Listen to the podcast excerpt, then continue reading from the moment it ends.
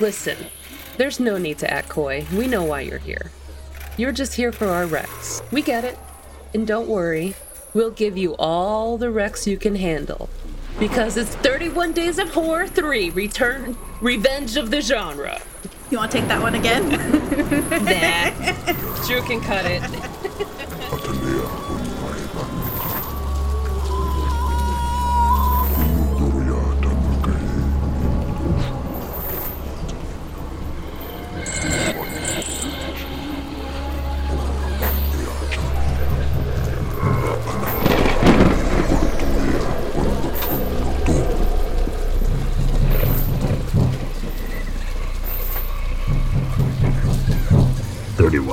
Horror. You're listening to the Sirens of Scream, where the geek podcast that proves sometimes dead is better. In this, the 55th episode, I'm your host, Jackie DeVore, and I'm here with my lovely, wonderful, smart, beautiful, and incredible co host, Melissa Megan Hi. and Sierra Hauk. Hello. Happy fall, witches, and damn, do we have a seriously killer list for you. In previous years, we've kept this list strictly to movies, but we've decided to be a little bit more flexible on that front because there's just too much good horror out there, and to restrict it to one medium would be criminal. Mhm. But first, how are you guys doing today? We're surviving. We're surviving. that seems like the best way to put it, honestly. Mhm. There's a mouse on the loose in my house somewhere, and two cats and a dog hunting it. So I may have to duck out to handle chaos at some point, depending You on how many things go home flying and get invasion. knocked over in the process. but you know, kosher. Sounds like the start of a horror movie over there at your house, there, Melissa. it is. It is. Oh, Michael's has this like big picture frame sale a couple times a year. uh-huh. Yeah. And we, in my house, we have a habit of doing like cons, horror cons, and comic cons, and we collect prints and we never frame them. Ugh. So just recently, I went and got piled up on a bunch of frames. And I'm telling you guys, if you need frames, this is the way to do it. Like, they're like 70% off, 55% off. I mean, it was one of those things where I, I walked in on the last day because I almost Mm. forgot about it. And there was like shit all over the floor, and like the frames were like thrown, like falling off the shelves. I mean, Yeah. they had Oh like cardboard Chaos. boxes piled up the walls. it was chaos. I'm going to need to check that out because Society 6 does their gigantic sales around this time of year too. And I have like a freaking pile of artwork in my office that is just getting neglected right now. Yeah. Needs to be hung. Why do frames have to be so expensive? They're very I expensive. know. It's like the frame is twice as much as the artwork. I know. Even if you buy like the cheap poster frames, which are basically like four chunks of plastic that mm-hmm. just barely stick together Yeah. around your thing. I actually went through this whole debacle of trying to buy stuff to make frames and I mean making the like the outside frame is fine, but if you try to buy plexiglass to fit that frame, oh, yeah, that sounds hard. that's a fucking pain in the ass because that's insanely expensive too. Like cutting it is Mhm. fine. Like you can do that with a plexiglass cutter, but like I have several art pieces that are 38 by 38 and good luck finding anything in that size. like- yeah. what the fuck? Jesus. So yeah, now I'm over here MacGyvering my own frames for that. Well, I went out and bought some and I said, I'm just going to, you know, I think I came home with like seven new frames. And that wasn't even, we still have a couple of prints upstairs that don't have frames. And I said, I'm just going to throw a couple of them in there. This turned into like a two day long where I was up till 11.30 and then the next day I got up and finished. Where I couldn't just put the frames in. There were like old pictures that I was tired of looking at. And then I decided I liked the frame better on that one Uh-huh. than the one that I bought. So then I started switching frames and pictures around, moved the pictures all over the house to different locations. yeah. So now I have new pictures and all my old pictures are in different places. I have a Walking Dead panel that was from the comic book that was behind the right at the dining room table. And Max has been telling me for a while that he doesn't want to look at the zombies anymore. So I had to move that one. Sorry, There's- buddy. Two of them he's decided are scary this year after they've been hanging on the wall for a few years. So I had to move them. But now I've got that beautiful Becky Cloonan witch print hanging right in the Oh. dining room. So That was nice. so good. Yeah. Uh, Speaking of cool shit that our favorite artists put out, did you guys see that our friend Liz Sauer put out a book over the weekend? No. She did. Oh my god. She expanded the Claire Oh, story into a novel, and Damn girl. I I already bought it and it got here Sunday. I haven't read it yet, but it looks cool. It's, it's a short novel. Looks fun. I need to ask her how she has time for that shit. I know, right? We're over here like, we got to make time to make these podcasts. She's over there writing a book. Before we jump into our list here, I want to make mention of a site that will be helpful for our listeners called justwatch.com. If you put in the name of any kind of show or movie, it'll tell you where it's streaming, if it's streaming on any kind of service, or if it's rentable digitally, it'll tell you where it's at or how much it is. because I've been typing these things into Google with like streaming and they don't always show up. Yeah. That's nice.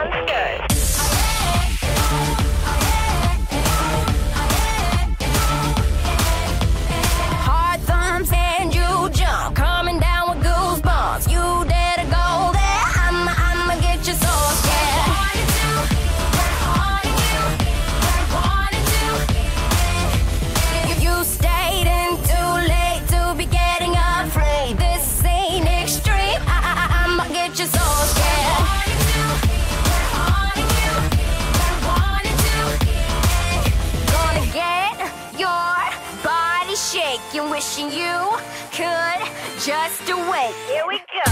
Night of the monsters gonna dance. Coming to get ya. Tonight of the monsters. You guys ready to jump into some horror? Hell yeah. Yeah. All right, Melissa, you're starting us off Oh, jeez. with October 1st. We should say we're expanding out of movies like Jackie said, but I think we should try to like keep it to the the premise of like this is a thing you can like sit down with in a night. And like some of the comic books, I'm excited because I feel like there's probably like parts of the story that would fit into that. I'm hoping Melissa can talk to that a little bit of like easily digestible things, if that makes sense. There's a few things on my list that I'm going to offer that are kind of old, but to make up for that, there's also a few things on my list that have new things coming out, that have new parts coming out very soon. So exciting news to go with some of these things. October 1st, we have talked about this movie several times recently, but I could not put it on my list, and that is A Quiet Place. I think if you guys haven't seen this movie yet, it is an absolute must see from this year. It's a post apocalyptic story about a family who are trying to survive. The only way to survive from these monsters that have attacked the planet, apparently, or or at least where they are, is to remain completely silent. And that is much harder than it sounds like.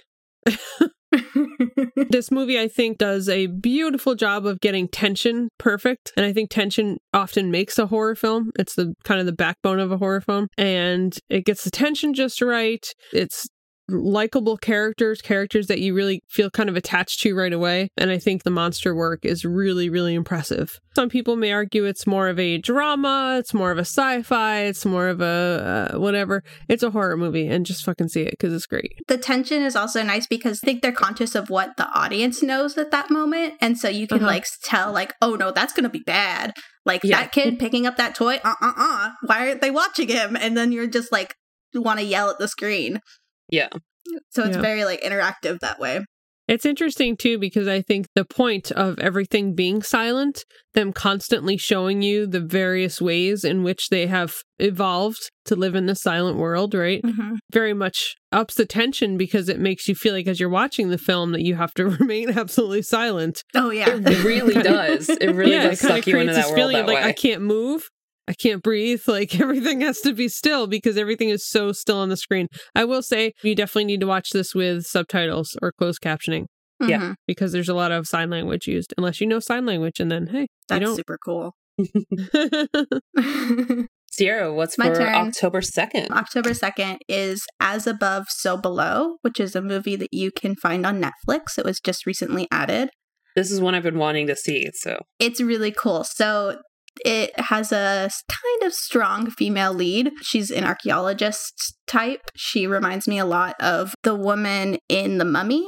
I can't think of the character's name right off the top of my head, but very like, I'm beautiful and I'm smart and I'm going to save myself kind of thing. Nice. And she is going down into the Paris catacombs, which in and of itself are so weird and fascinating and spooky and like a great mix of like actual, really like real and exist in this world and are scary and also the like mystery and the legends around it on top of it kind of that blending of real and like is it real or is it not real? And so this movie kind of plays on that really well. I don't want to give too much away but it definitely reaches a point where is it real or is it not real goes into like oh this is very fantasy all of a sudden and very like dante's inferno kind of Cool. yeah, like demonic and scary and like psychological, and it's very fun. Dante's this one a. Inferno plus the Paris Catacombs is exactly what I want for my October. Yeah, it's very like spooky skeletons and demons and things. Nice. Yeah, and it just got added to Netflix, and I forgot I saw it when it came out in the theater, and I could like I remembered that I liked it, but now that it's streaming, I'm I'm excited to, to rewatch it. I didn't get a chance to yet, but it, I knew that it would it belongs on my list. All right. So for October 3rd, I have this film called The Eyes of My Mother, which was released in 2016. This movie is all in black and white, and I remember it's in another language, but I can't remember what language. This is a movie that a friend of mine kept bugging me to watch, and she and I have very, very similar tastes in horror. So I, I knew I would like it, but I just didn't really have time to get around to it for a while. I and she, movie. yeah, you've seen it? I have. I think it's Spanish. I want to say. Yeah, I, I believe it is some form of Spanish. I knew it was some form of Latin, but I, I couldn't remember which.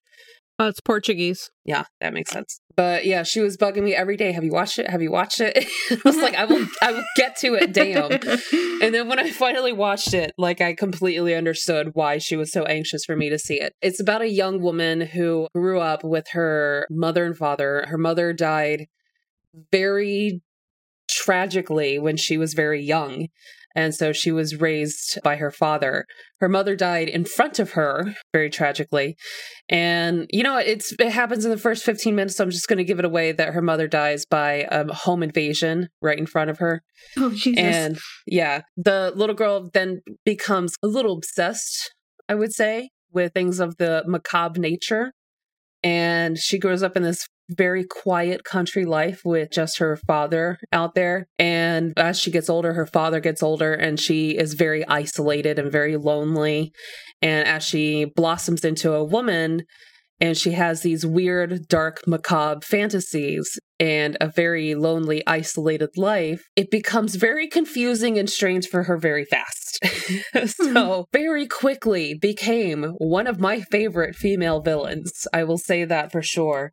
And I will warn you that there is some eye related gore very early on. That if I had known, I would have looked away. oh no! yeah, that almost that almost turned me off on watching the movie, but it, it does happen quickly and it doesn't happen again. There is other gore, but I mean that was the one that was very front and center, I will say. Mm. But I thought it was phenomenal. It was definitely not anything that I was expecting, and I can't really think of anything quite like it. So It's really, really foreboding and and quiet and disturbing. I was just reading. It's definitely Portuguese, and apparently the three Portuguese-speaking actors that in this movie all have different accents. Huh. Like one has a Brazilian accent, Lucy. Francisca has a continental Portuguese accent, and Antonio has an Azorean accent. interesting. And the movie that's playing in front of grown up Antonio is House on Haunted Hill. Oh wow! You hear the you hear the voice of Vincent Price in the movie. Oh, Which very I'm cool. so excited for the show that they're doing on Netflix of House on Haunted Hill. It's supposed to be good. I hope. I have high hopes. That looks really fun. hmm Yeah, this is a really cool like art art house horror film.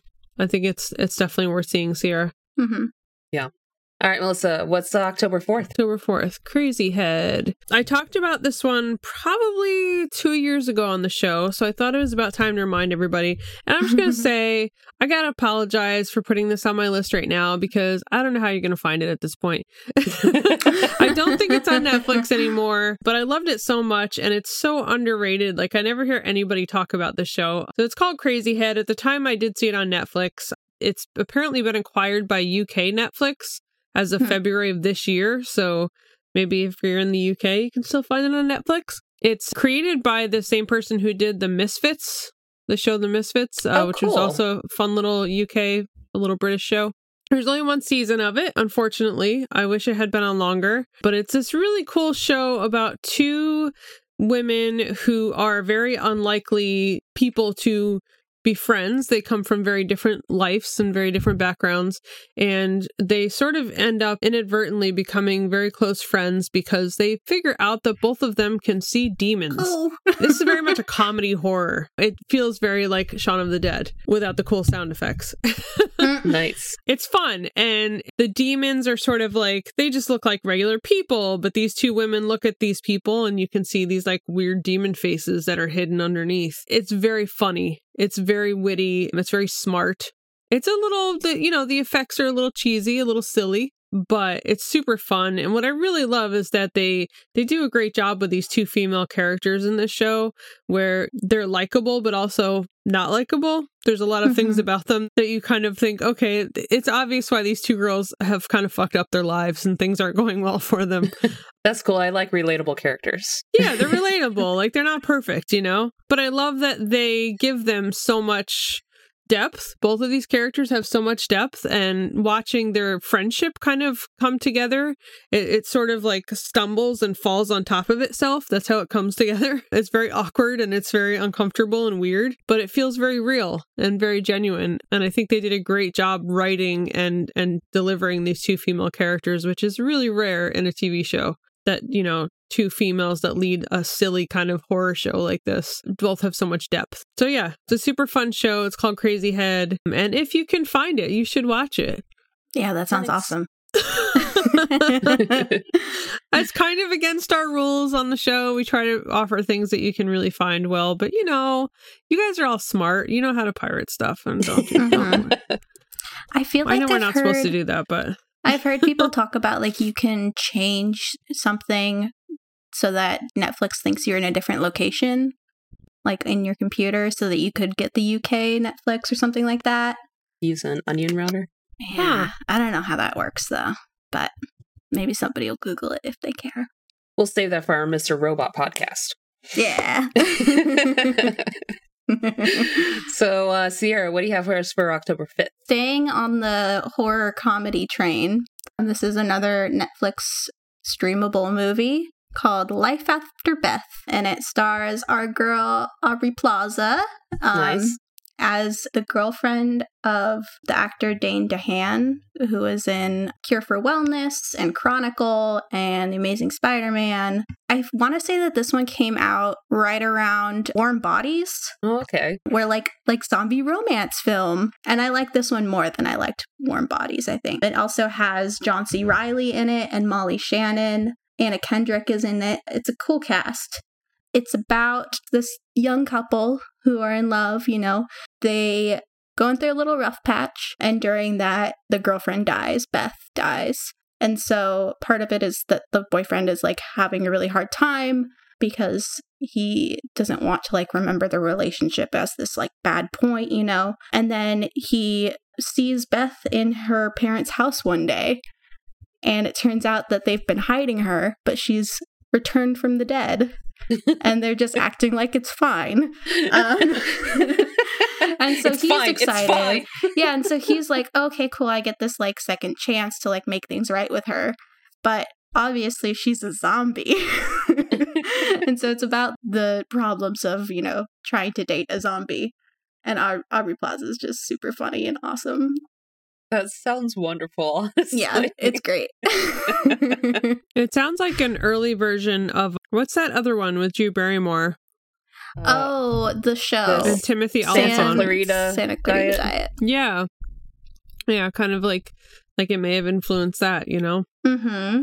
Yeah. Except they're a married she's, couple in she's suburbia. a little bit more like decaying and doesn't have control.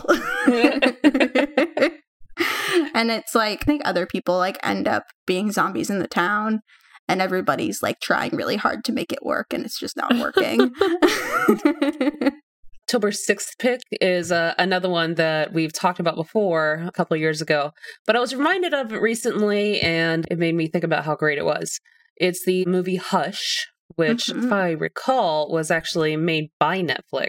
But it it's one of those movies that really does horror tension so well. The way I describe this movie when other people ask about it is a deaf woman just wants to have a nice relaxing night in in her uh, nice beautiful cabin in the woods and some random dude with a mask is not going to let that happen. Men right. just want to be left alone. the the age old question why are men just this is a, a home invasion film that really really gets the tension right and really does that very well in terms of where the fuck is this guy and where did he get that creepy mask so I like the uh, the cast list for this is so simple. It's just the man, Maddie, John, Sarah, and Max. yeah he, he doesn't have a name besides the man The man. He's the man. the man Yeah, this was a cool one. I think you recommended it end of last year or something or the year before. I don't remember, but you recommended it, and then I saw it, and it was it was really cool. It's, there's definitely an extra layer of uncomfortable knowing that the person you know that you're watching being terrorized can't hear anything. Mhm. yeah That kind of fear of like, oh god, you can't like, how do you even know what's happening? But she does well for herself. yeah and this was one of those films where the victim being terrorized is actually smart which is Yeah. just a little too rare in horror for my taste. she at least makes choices that make some sense, right? You're Yeah, like, oh, yeah. okay, I, she, that might not work, but I can see where she's going with it. She's got some common sense. She's Yeah. got yeah, she's got some brains wits to her there. I honestly don't even remember if it works out for her in the end. I'm gonna watch it again and root for her though. but I do remember the tension being wonderful in it. Okay, so October 7th, I'm going to talk about another old show that I'm sure a lot of people have already seen, but I think it's one that everyone should be seeing. So I want to make sure nobody missed it. And that is Hannibal. Those visuals, man. Yeah, right? Like, Ugh. I didn't realize until recently how much Hannibal had kind of set the bar for me for Mhm. future TV shows. Now I kind of, especially intros, every time I see intros now on on Netflix or on AMC, and I was just saying to my husband, you know, like AMC has really nailed the like super stylistic artsy intros to these shows. Yeah. And I think it started with Hannibal really. Hannibal is developed by Bryan Fuller. It was on NBC and it is visually stunning. The writing is complex and really engaging. It's the kind of TV series that can't stop watching because while you get a new murder or a new mystery per episode, it also has this ongoing relationship building and story progression that that keeps one episode connected to the next. I swear Bryan Fuller just wakes up and asks himself, What kind of award do I want to win today?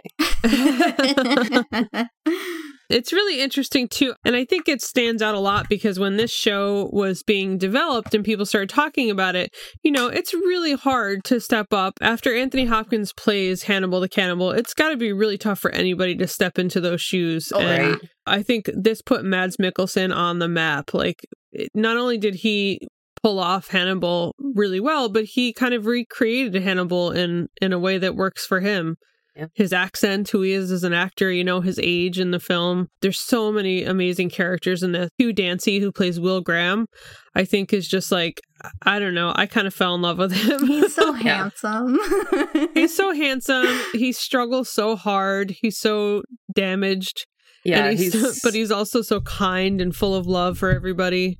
Yeah. I just really wanted him to win and to be okay at the end. There's no winning when you're dealing with Hannibal, but you know, I wanted him to be okay. I feel like you could pause at any point in this show and have a beautiful piece of art to put on your wall.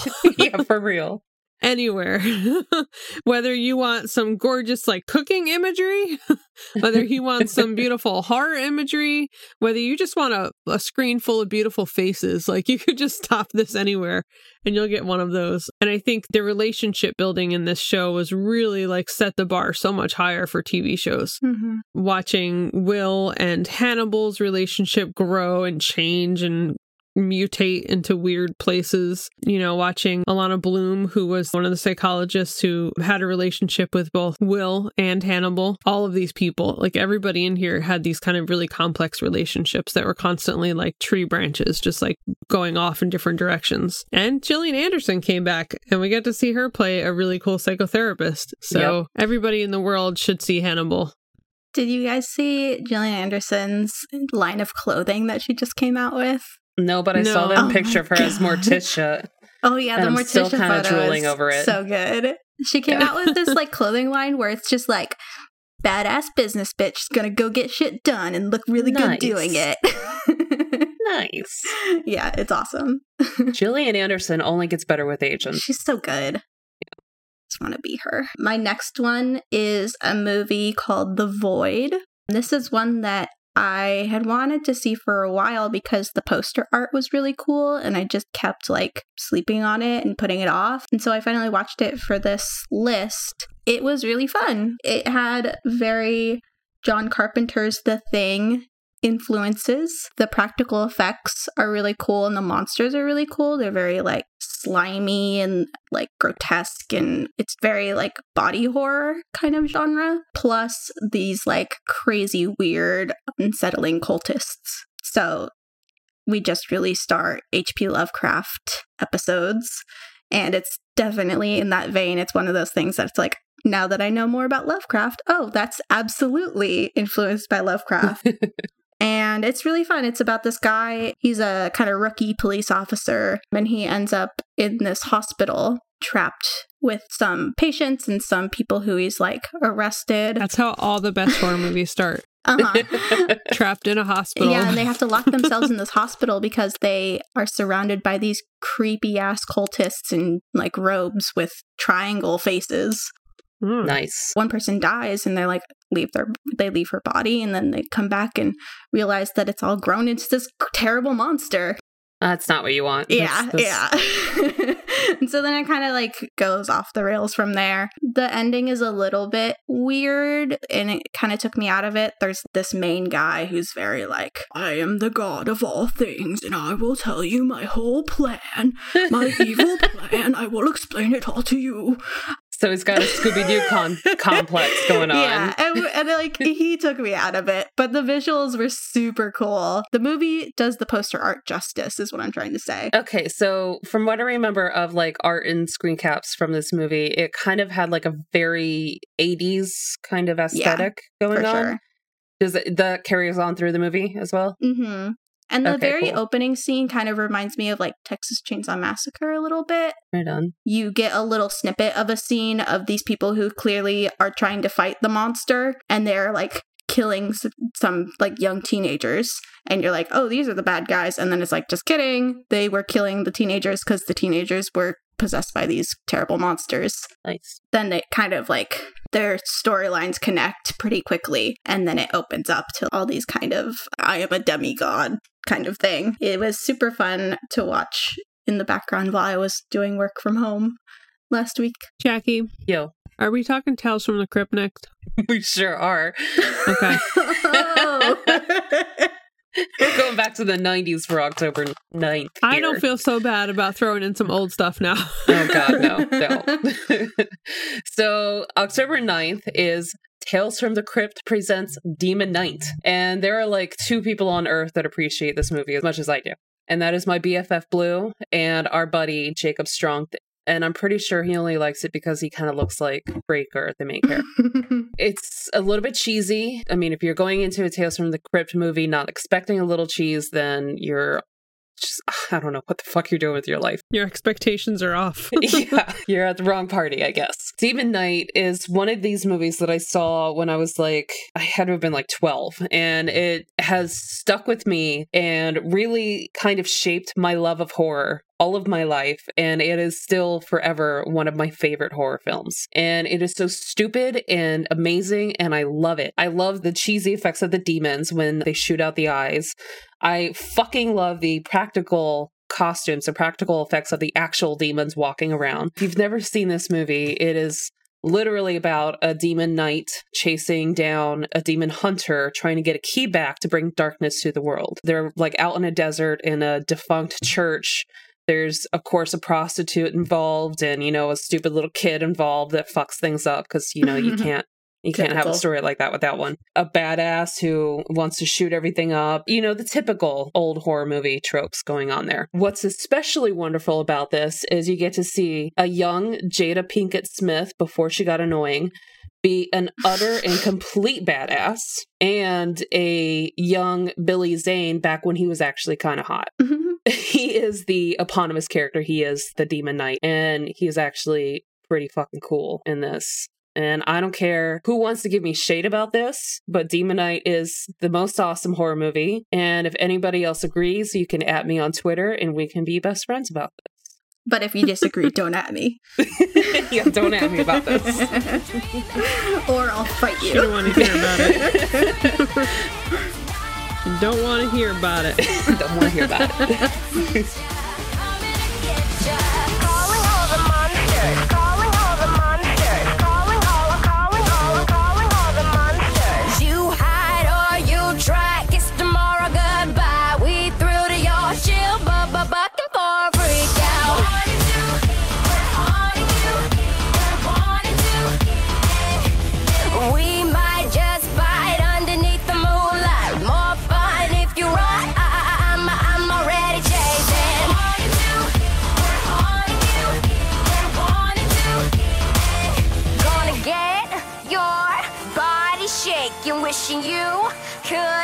Just awake. Here we go. Night of the moon. Oh man, time to break out the comic books. Okay. Dun, dun.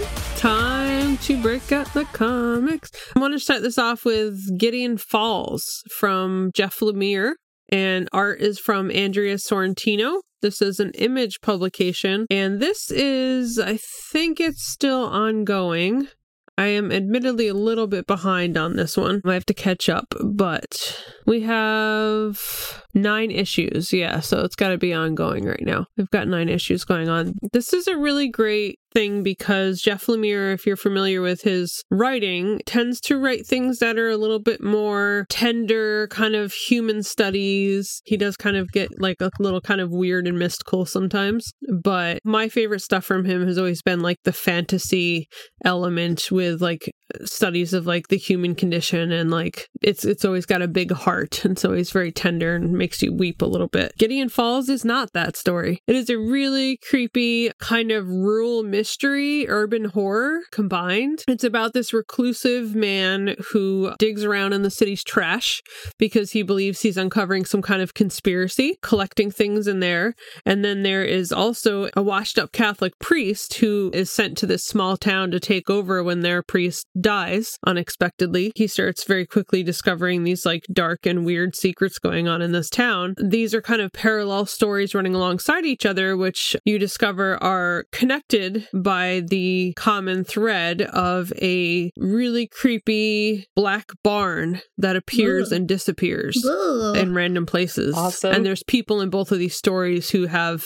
their own experiences with this black barn when it appears. It's very creepy. It, it every time it shows up, it sort of makes you feel like you're seeing this thing like in a TV screen, but you're not watching TV. It's really Hmm, that's weird. unsettling. So it's it's a it's a very complex, very layered story. But right off the bat, what I love about this is that from issue number one, it makes it very clear that this is going to be a horror story. This is going to creep the fuck out of you, and you don't know what's going on right away. So it really kind of pulls you in. So you have to keep reading and reading. And I'm just really impressed with this. I think it's a great attempt at horror from Jeff Lemire. It's a great way of using his skills of complex story writing. The art style is really, really sketchy and like dirty and kind of grimy looking most of the time. And it, it really creates this kind of feeling of like where you're never quite sure if you're seeing something that someone's imagining or dreaming or if you're seeing like a real reality moment happening. Mm. So it's very discombobulating I love that vibe. story. Yeah, but it's really cool. It reminds me a little bit. Uh, actually, maybe it's the appearing and reappearing house, but Channel Zero. It has that kind of like weird, surreal vibe to it.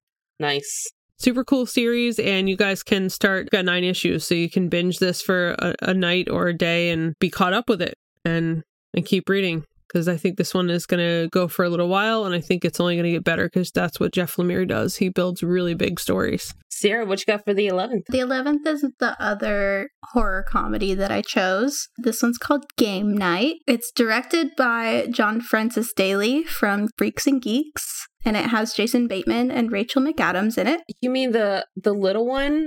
Yeah. Oh. also, Sweets from Bones. Oh, I love him. He's so good. it's about this group of friends, and this one couple is very into their game nights, which, like, I can relate to. and then their group of friends that humor them. And the Jason Bateman's brother shows up and he's like the successful one that everybody likes. And so he tries to like upstage him by throwing this amazing game night at his mansion and at this crazy, you know, There's always that guy. I know. And he basically hires like a company that fake kidnaps people. Like, you know, those like experiences that are kind of almost like the haunted houses where you have to like sign waivers for. Right. And so it turns into that, right? And everybody's just like, oh, ha ha, very funny. And then it turns out that it's all real. it's a black comedy. It's very like getting into crime and it's gory and stuff. It's not like supernatural horror or anything, but it definitely gets into some violence and that kind of thing. It was just really, really fun to watch. And I was expecting it to be kind of a dumb comedy, but I really liked the style and the script was really good. So if we need a breath of fresh air on the 11th, before we get real deep into October, real deep into the horror game night. We have this one at home and we haven't had a chance to watch it yet. It's I'm looking fun. forward to it. That's some good timing for a good comedy breather, too. hmm Gonna need it after Gideon Falls. October 12th has a little bit of comedy thrown into. It's the Fright Night remake. With David Tennant. hmm The 2011 remake starring Colin Farrell and Anton Yelchin. I actually saw this with my parents in law before they were parents in law. Father in law like sleeps through movies, so he's like in the theater just snoring away, and it was hilarious. but but um, this is one of those cases where I actually really loved the remake of something, and I can't believe how good Colin Farrell is at being a vampire. But this has a lot of great humor thrown into it, and David Tennant as a douchebag magician will never cease to amuse me. he did it so naturally. he really did. There's Now, a lot granted- of great people in this. There's also Toni Collette, who's going to be in another movie we talk about later, Yeah, and Imogen Poots, who's making a name for herself now. and Although- Christopher Mintz-Plasse. Although uh, honestly, I, I can't understand why she didn't choose a different stage name, Imogen Boots. and honestly, I am a complete sucker for anything David Tennant does, so maybe I'm a little bit biased there, but no, he's just amazing. Mhm. But yeah, I actually rewatched this earlier today because I don't know, I like having movies on in the background while I work, and it still holds up. The vampire, the vampire killer, still very solid. This is the kind of film you don't have to take too seriously, so it's nice for a good breather in the middle of the month there, and absolutely fun for October. I miss Anton Yelchin. Yeah, he had such a bright career ahead of him. David Tennant is going to be at New York Comic Con this year. Oh my god, can you kidnap him for me? I'm gonna. I uh, mean, oh, well, no, I- but I I'm gonna don't- try really hard to get a picture taken. Don't support kidnapping at all. No, never. I'm gonna try. I'm gonna try to get my picture taken. I think Colin Farrell is often underrated. I think his alcoholic bad boy behavior has overshadowed his skill. I agree. There's been a few things I've seen him in that I thought, damn, he is really he's really a good actor when he's given something really good to work with. Yeah. And, you know, there are some actors in Hollywood that I feel are kind of judged on their looks a little harshly, in that, like, if they are particularly attractive, people assume, well, they're only getting so far in their career because they look good. And I think he's one of those people. In Bruges is one of the best movies. Fucking That's love kind in of- Bruges. I know that's kind of one of our like when people argue with us that Colin Farrell's not a great actor. We're like, you need to see In Bruges and then tell me Yeah. he's not a great down. actor. yeah. Right. And Phone Booth too. I don't know if you guys remember that. Oh, yeah. don't, I haven't seen that one. That was really impressive. I mean, he basically carried an entire film from inside of a phone booth, Oh. just talking to somebody. I thought he did a great job with it. So, But what you got for the 13th, Melissa? October 13th, I have something really cool to tell you guys about. And I don't think I've talked about this one before. So, this is going to be a surprise. you guys are going to dig this. It is a series called Infidel. And don't laugh, but it's written by Pornsak Pichetshote. I know. Um, I know. I believe he's Filipino. It's that's his actual name. The art is done by Aaron Campbell. This is a really cool story. It's so unique. It's a modern day haunted house story, but it's about an American Muslim woman and her multiracial neighbors who move into a building that is haunted by entities that feed off of xenophobia. nice. There's this like underlying story of this Muslim woman who has to deal with her mother-in-law is living with her. She has a little daughter and the mother-in-law is racist and trying to pretend that she's not and she has some issues with this woman being with her son. This kind of tension between them is what sort of brings the spirits to show themselves. And various things happen in this building. It kind of starts with this poor woman who's just trying to deal with some trauma in her life and just trying to like, you know, be a good mom. The neighbors start getting nosy and like think every time crazy things happen, different stories from different people in the building, it becomes obvious that some of them are heavily influenced by some biased opinions of her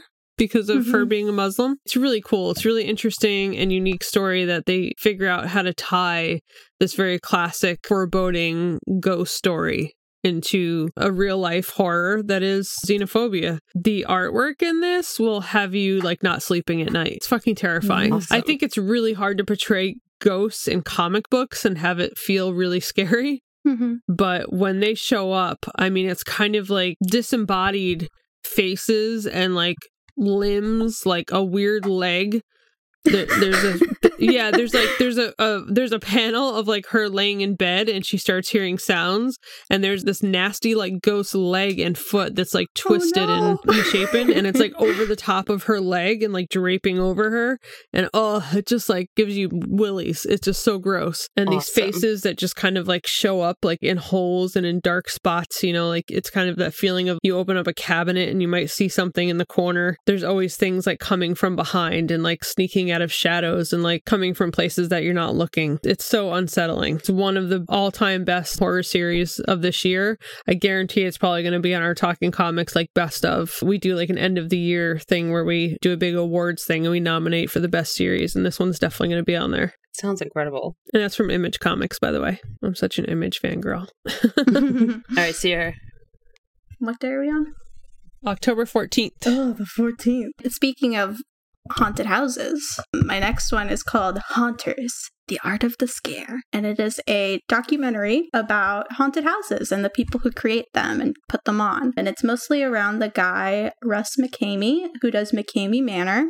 Which we were just talking about the Dark Tourist series. And in that one, Hate that guy. I know. Well, it's all about him, basically Hate and how guy he so like much. torments people and tortures them. So if you watch Dark Tourist and you want to know more about that, it's it it also talks about the folks who kind of started that experience, experiential like you have to sign a waiver and there's no safe word kind of thing. The first people who did that, I think, in New York. And then the kind of tension between people who are trying to do this very extreme psychological torture kind of horror house, and then also the people who are trying to keep up the tradition of just like this is the community haunted house and it's fun and safe and you walk through and you see the scary things and it's it's all very wholesome. People who are kind of like writing the line in between it. And it's really cool to see just all of the resources that go into this stuff. There's people who their marriage is a little bit on the rocks because he's spending so much money on this haunted house and spending so much time doing it and it's it's really interesting to see the personalities behind all of these haunted houses Melissa, does it make you feel any better to know that the cost to go through the McKamey house is actually a donation to dogs in need? Yeah, sure. It does. I mean, I just, I think he's just He's a so straight up sadist. I know. Yeah, he totally is. I think it gives him a good excuse to abuse people in ways that he is not legally allowed to abuse people normally. Mhm. In Unless fairness, he does tell people you don't want to do this. Yeah, he totally Mhm. gives me the creeps and not in a good way. Like I just Yeah. don't think he's I don't think he's a good person. He's Mhm. creepy as fuck, but Yeah. This documentary has Jason Blum on as a talking head doing some interviews. So they talk to like people in the horror film industry too about haunted houses and doing the kind of creature creation and all the makeup and stuff. Speaking of, I have been watching so much horror over the past couple months in preparation for this episode, and I swear like 90% of it has been produced by Blumhouse. I don't know what the hell I they're doing over there, but fuck. Monopoly Doing a lot. Seriously. This next one I fought Melissa for and won. No. Uh I mean, to be fair, I didn't fight very hard. Yeah, that's true.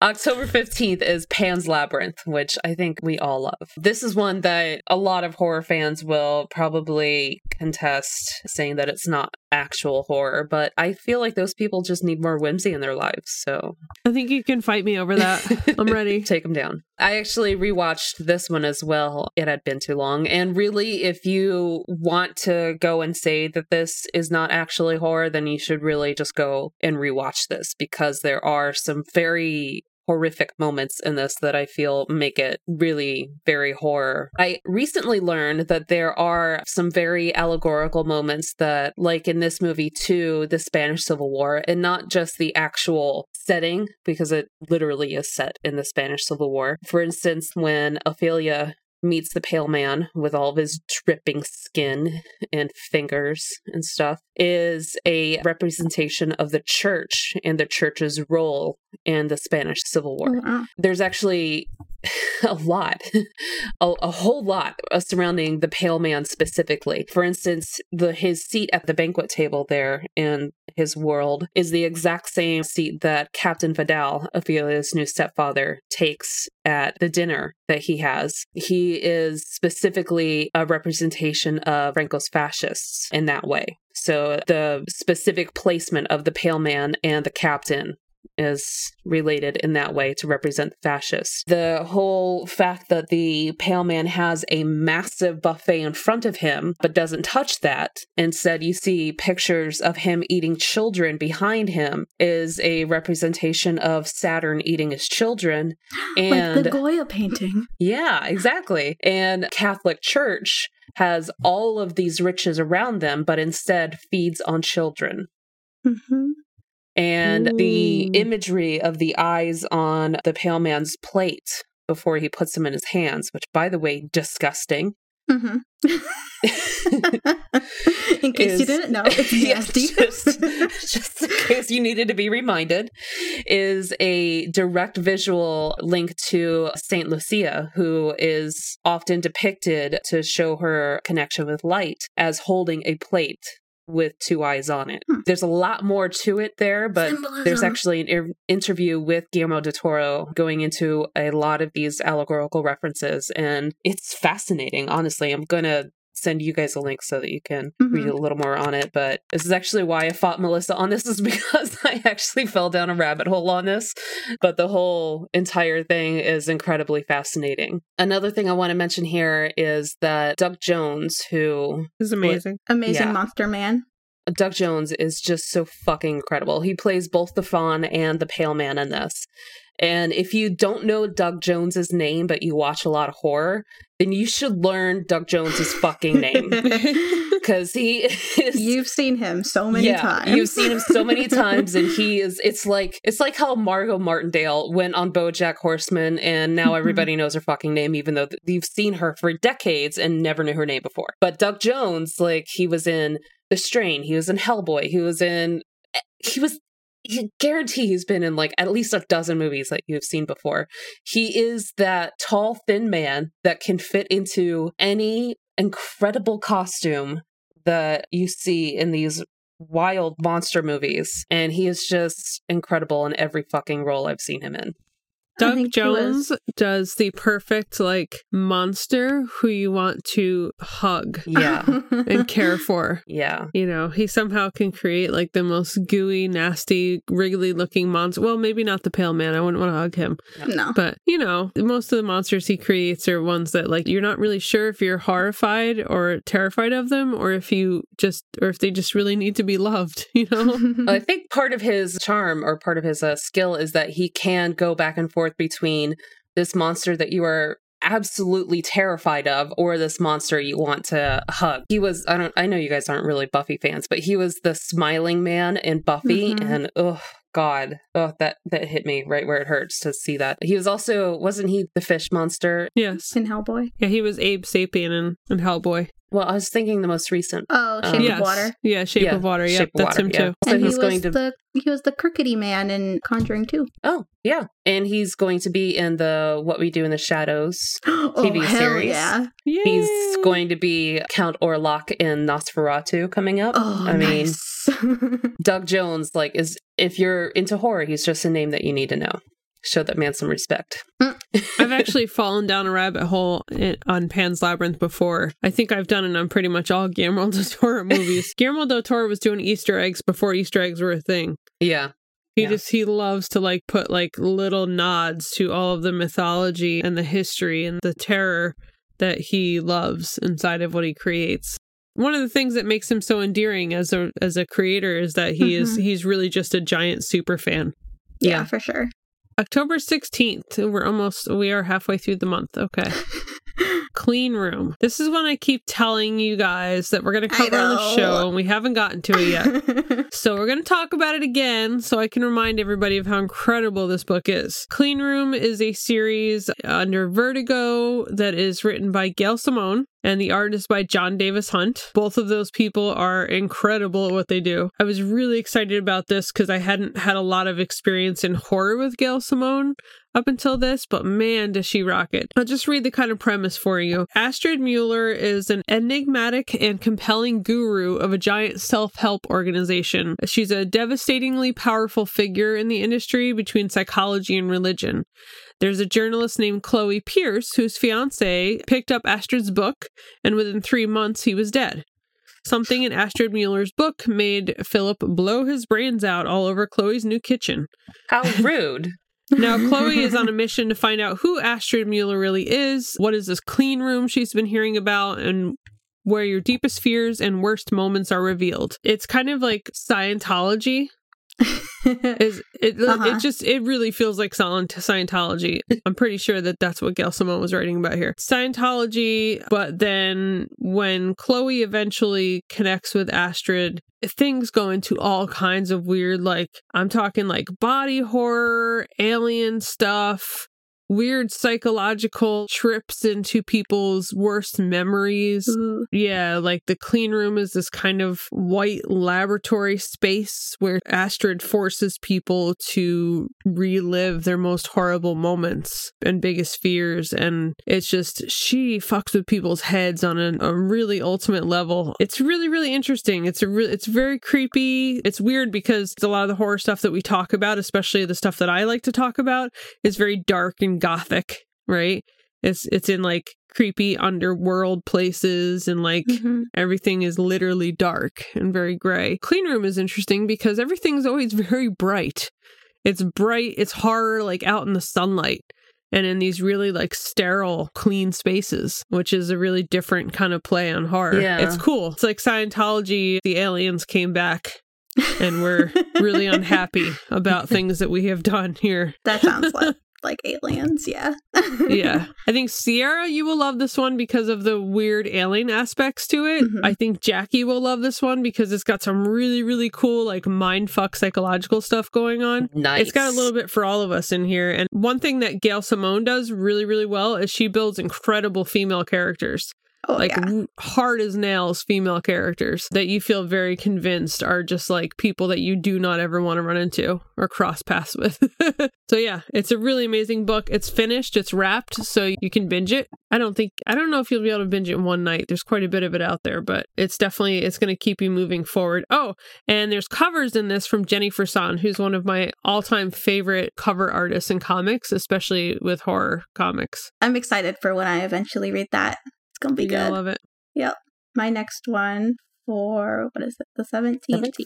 The movie House of the Devil. This is directed by Ti West. He did The Innkeepers, another movie I talked about on here called The Sacrament, which is like kind of based on Jonestown, and it's like a found footage documentary type. This movie, House of the Devil, I was thinking about the whole time that I was watching Hereditary. It has that same kind of like vibe to it as far as getting into Satanism and kind of witchcrafty, spooky, real people getting into the supernatural. It's about a babysitter who takes this babysitting job at this really creepy old house. Of course, the parents are super weird and uncomfortable and they don't really do anything wrong, but they like really push the boundaries and like make you uncomfortable, but you can't exactly put your finger on why they're uncomfortable. And it's based in the 80s and it kind of hits that like satanic panic almost. The babysitter takes this job the same night that there's this like big eclipse, like with weird stuff going on with the moon. And so that turns into some like supernatural witchcraft kind of stuff. Well, that's obviously why they needed a sitter, right? Yeah, she very quickly turns into a possible sacrifice.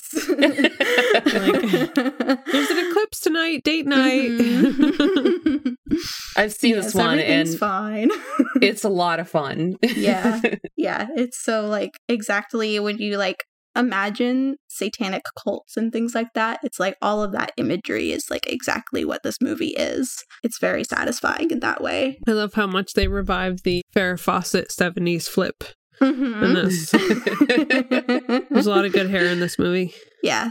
It's a fun one. And I really like Ti West. I think he does cool movies.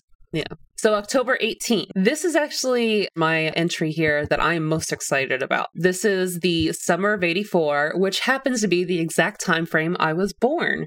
And stop counting. I'm I'm still young enough to not have wrinkles. Let's just let's just move on there. I knew absolutely nothing about this movie going in. I hadn't even heard about it. I don't know why. It came out October 10th. It just happened to be on our home server here. And I asked my husband about it. He's like, "Yeah, I don't know. I saw it on some list somewhere and people were saying it was good."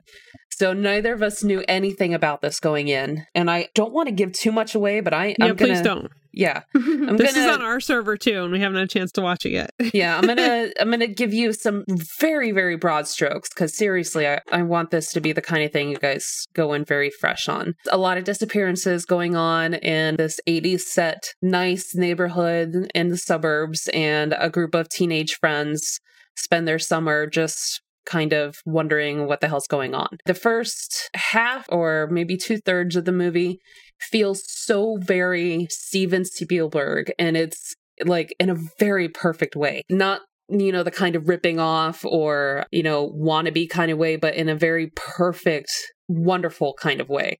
And the soundtrack to this movie is so phenomenal like we're gonna have to find it that kind of phenomenal. This film does take an incredibly dark twist. The way it does so is so incredibly artistically done that i am still reeling over how well it's done.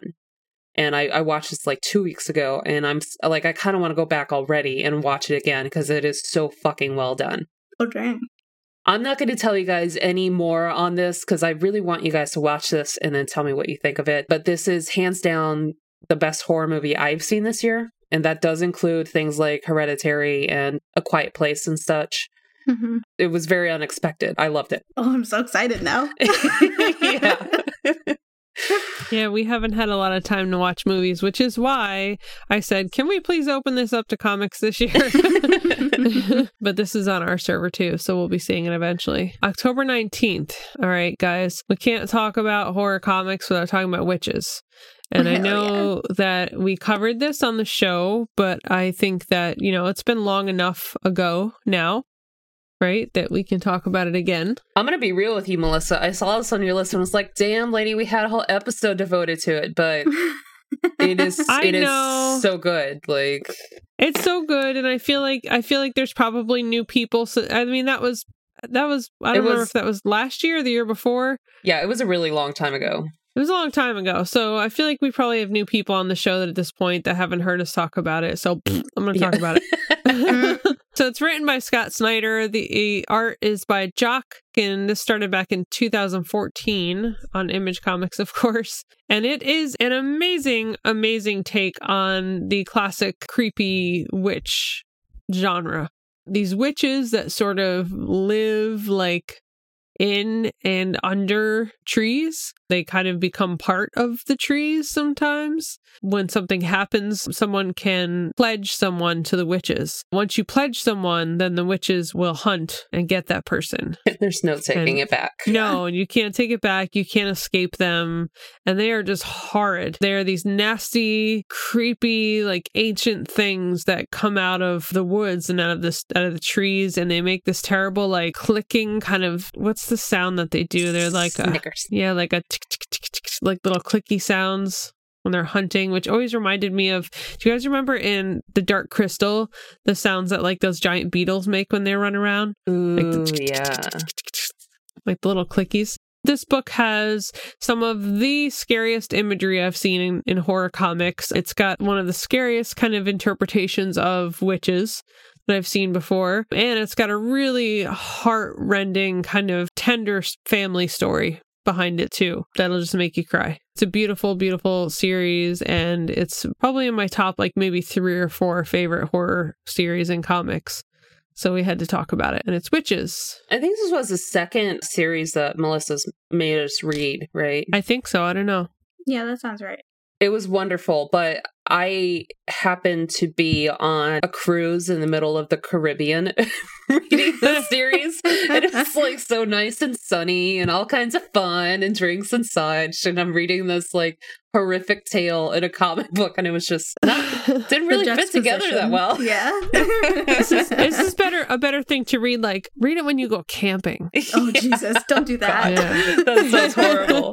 It sounds like a bad idea. it's an awesome idea. And like I said, I have some goodies for you guys. And I wanted to tell you that this has been continuing, but it's been continuing in this sort of little magazine that's put out that's kind of offers like snippets of lots of different books.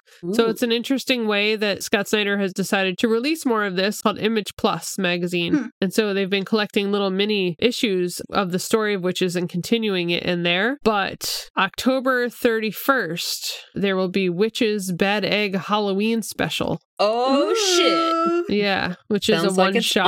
on. It's a one shot 13 page conclusion to the story that's been continued. I think you can read Bad Egg by itself without having seen the rest of it. Oh, wait, there's two. I'm sorry. I'm I'm saying this wrong.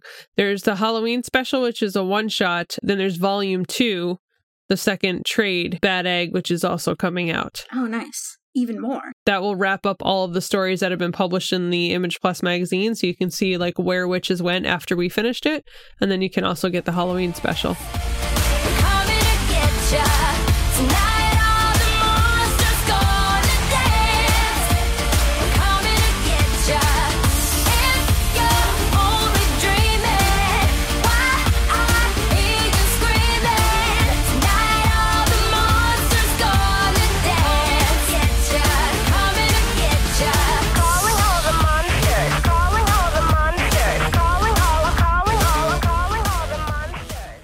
My next one, I am very surprised that this wasn't on our first two years of lists. I actually went back and checked because I was like, surely we talked about that. I know. right? it's VHS.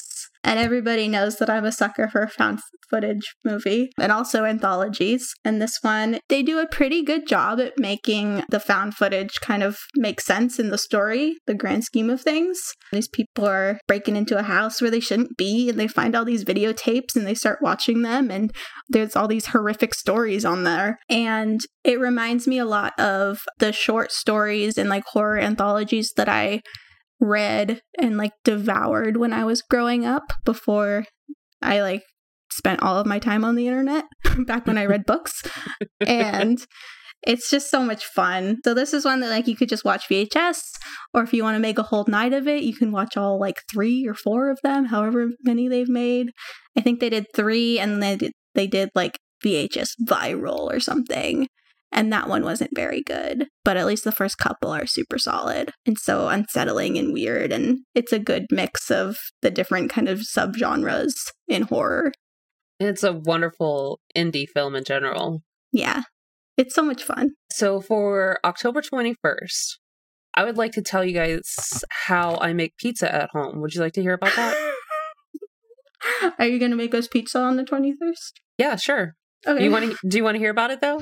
Hell yeah. Okay, so when I make pasta, first of all, I like to make the sauce and put like just a ridiculous amount of fresh veggies in it and like some sliced up sweet Italian sausage, like fennel sausage, you know. And then I, I, I make extra sauce so that I can use that sauce to make some flatbread pizza. You know, you Mhm. get the flatbread, and I put like like some dank oil on it with like herbs and shit and like fresh garlic going on, you know. And then I slathered in that oil. sauce. Oh fuck yeah! Like you got to get the good oil. I'm talking, okay. And then you slather in that sauce, and then you put like fresh mozzarella on top. I'm not. I'm not talking about like Uh-huh. that shredded shit that you get. You know, like fresh mozzarella. Okay. And so when I watched this next movie, which is called Upgrade, I had some fresh homemade pizza for this. There was a pizza night. So we made some pizza and we sat down and watched this movie Upgrade.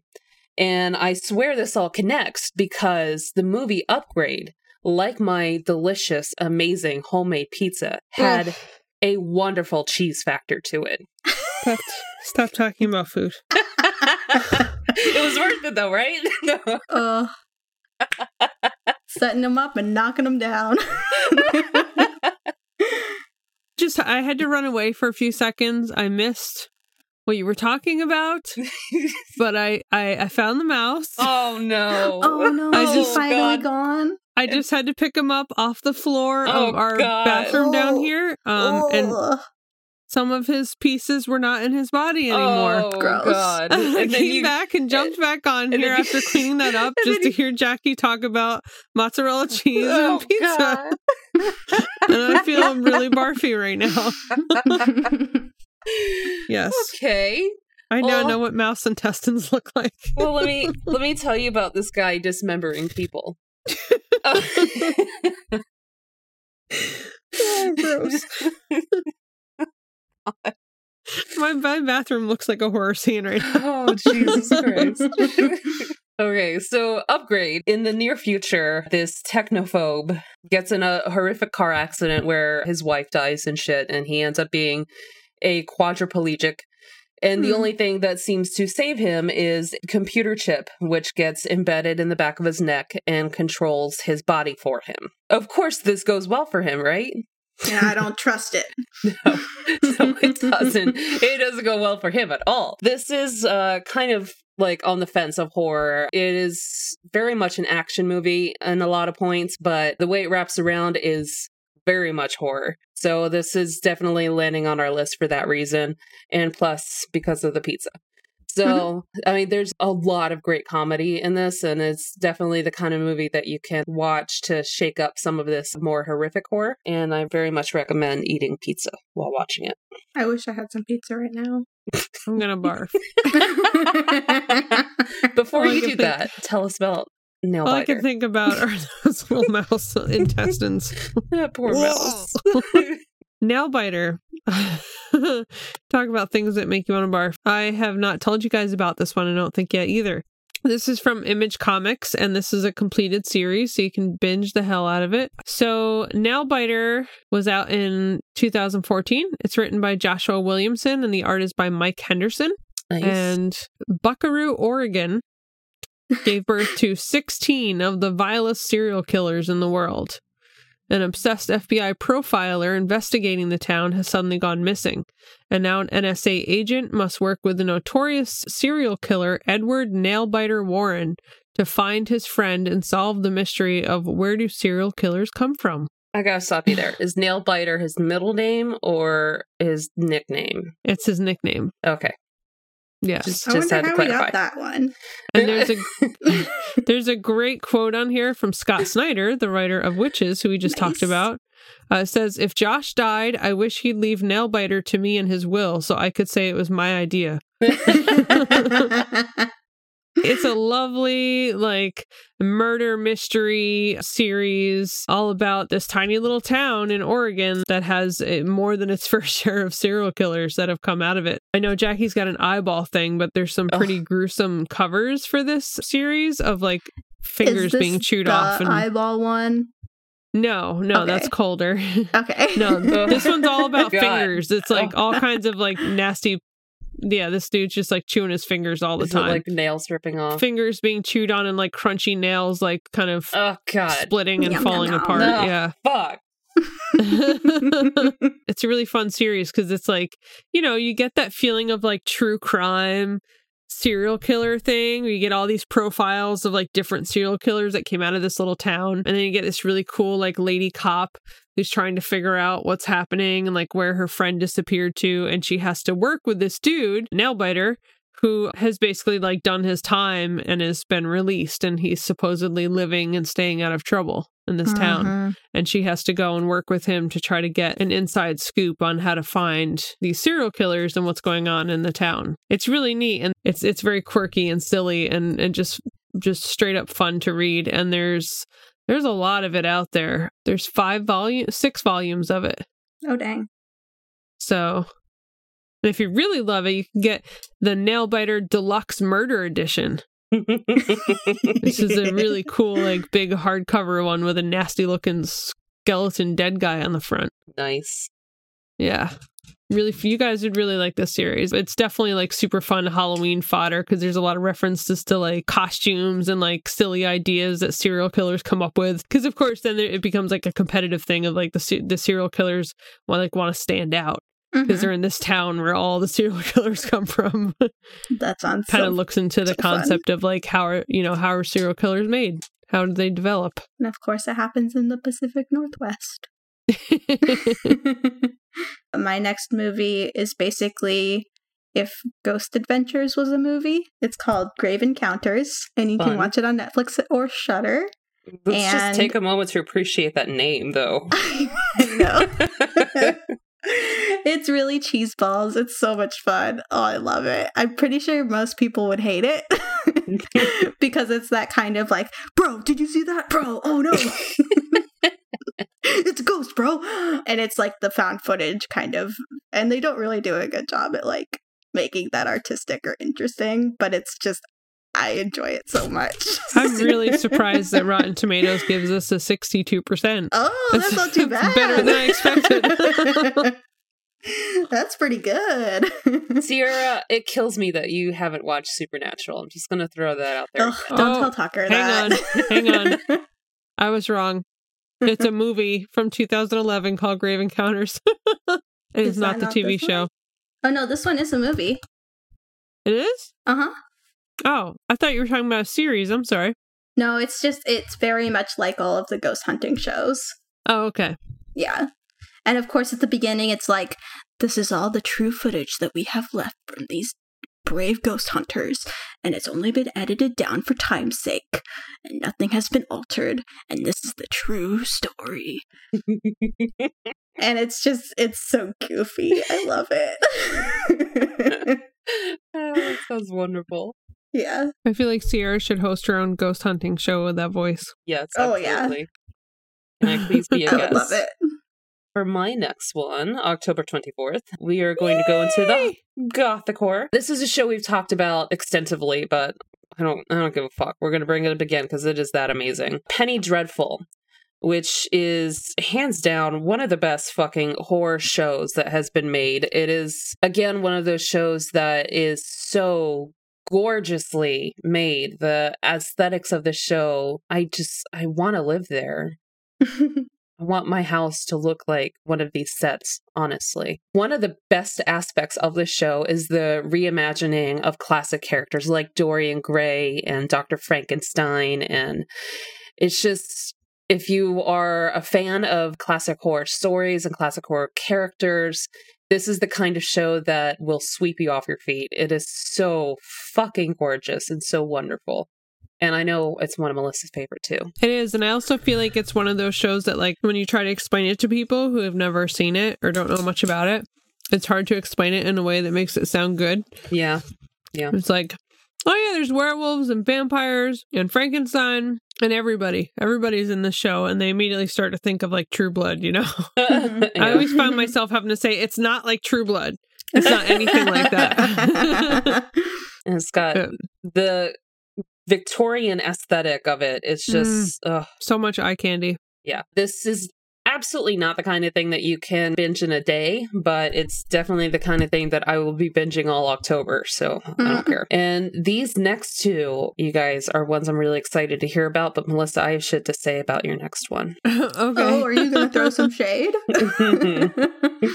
Yeah. Well, I also want to say that I think the worst thing about Penny Dreadful is that they ended it fairly abruptly. yeah. So I think most people were pretty bummed that that show ended when it did because it just, I feel like I just needed more. I'm going to talk about Castlevania. This is an animated series on Netflix. Yes, it's based on an old 1980s Japanese video game that nobody's probably played in a very long time.